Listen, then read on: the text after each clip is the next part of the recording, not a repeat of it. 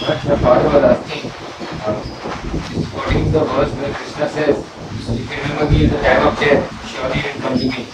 My father was asking, if you take a gun in the streets and kill everybody, then you shoot yourself and say Hare Krishna, you back to God. You will not be able to think of Krishna.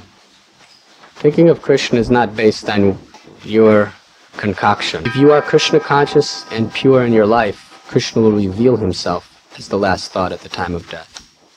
The fact is, a person were to do that, he would not be able to think of Krishna at the time of death. Krishna would not permit it. My father said that you do this and then you say Hare Krishna, Hare Krishna and shoot yourself. So at that time you are thinking of Krishna, so you go back to Krishna. You're, you cannot think of Krishna. You can only think of Krishna when he reveals himself. You can say Hare Krishna, but Krishna will not appear in his name, nor will he appear as a thought if you're doing it flagrantly. The only way you can think of Krishna at the time of death is if you prepare your life in devotion. Then he will reveal himself. Even if you're in an unconscious coma, if you have dedicated your life in the service of God, he will appear before you at the time of death as the last thought. At the time of death, you have no control what you're going to think. You may say Hare Krishna, and then you may pull the trigger. Between that Hare Krishna and the pulling of the trigger, there's an interval of what you think of at the time of death.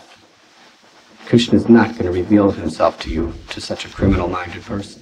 He's going to reveal himself to someone who has practiced with great integrity during his life to be his devotee.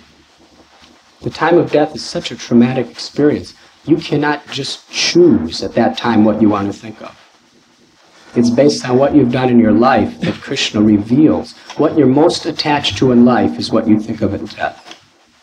If you're attached to atrocities throughout your life, at the time of death, you're going to have an atrocious thought. If you're attached to a woman more than anything else at the time of your life, at the time of death, you're going to think of that woman. If you cultivate attachment to Krishna more than anything else during your life, then at the time of death, Krishna is going to reveal himself to you as your last thought. That last thought is not based on a deliberate, circumstantial decision at that instance. That thought is determined by the overall consciousness that you have cultivated throughout your life. That appears by the grace of God at the time of death. In other words, that last thought is a flash of your life. The flash of your overall life's consciousness just appears as a flash to you at the time of death, and that's what you think of. It's just like a final exam. Do you think you can just do all nonsense, and at the time of the final exam, you're going to get the best grades? You're not going to be able to remember unless you study hard to prepare for it, right? Death is the final exam. According to you, how you have prepared during your life, you're going to be prepared to think of Krishna at death. It's not at the last minute you're just going to be able to think, well, I'll do all nonsense, and all I have to do is just get good grades at the final exam. But can you get good grades unless you prepare throughout the whole semester? Impossible.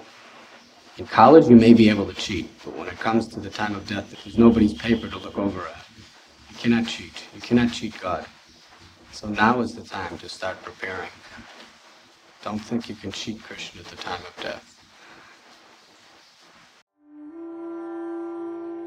You were listening to Radhanath Swami on devotionalnectar.com.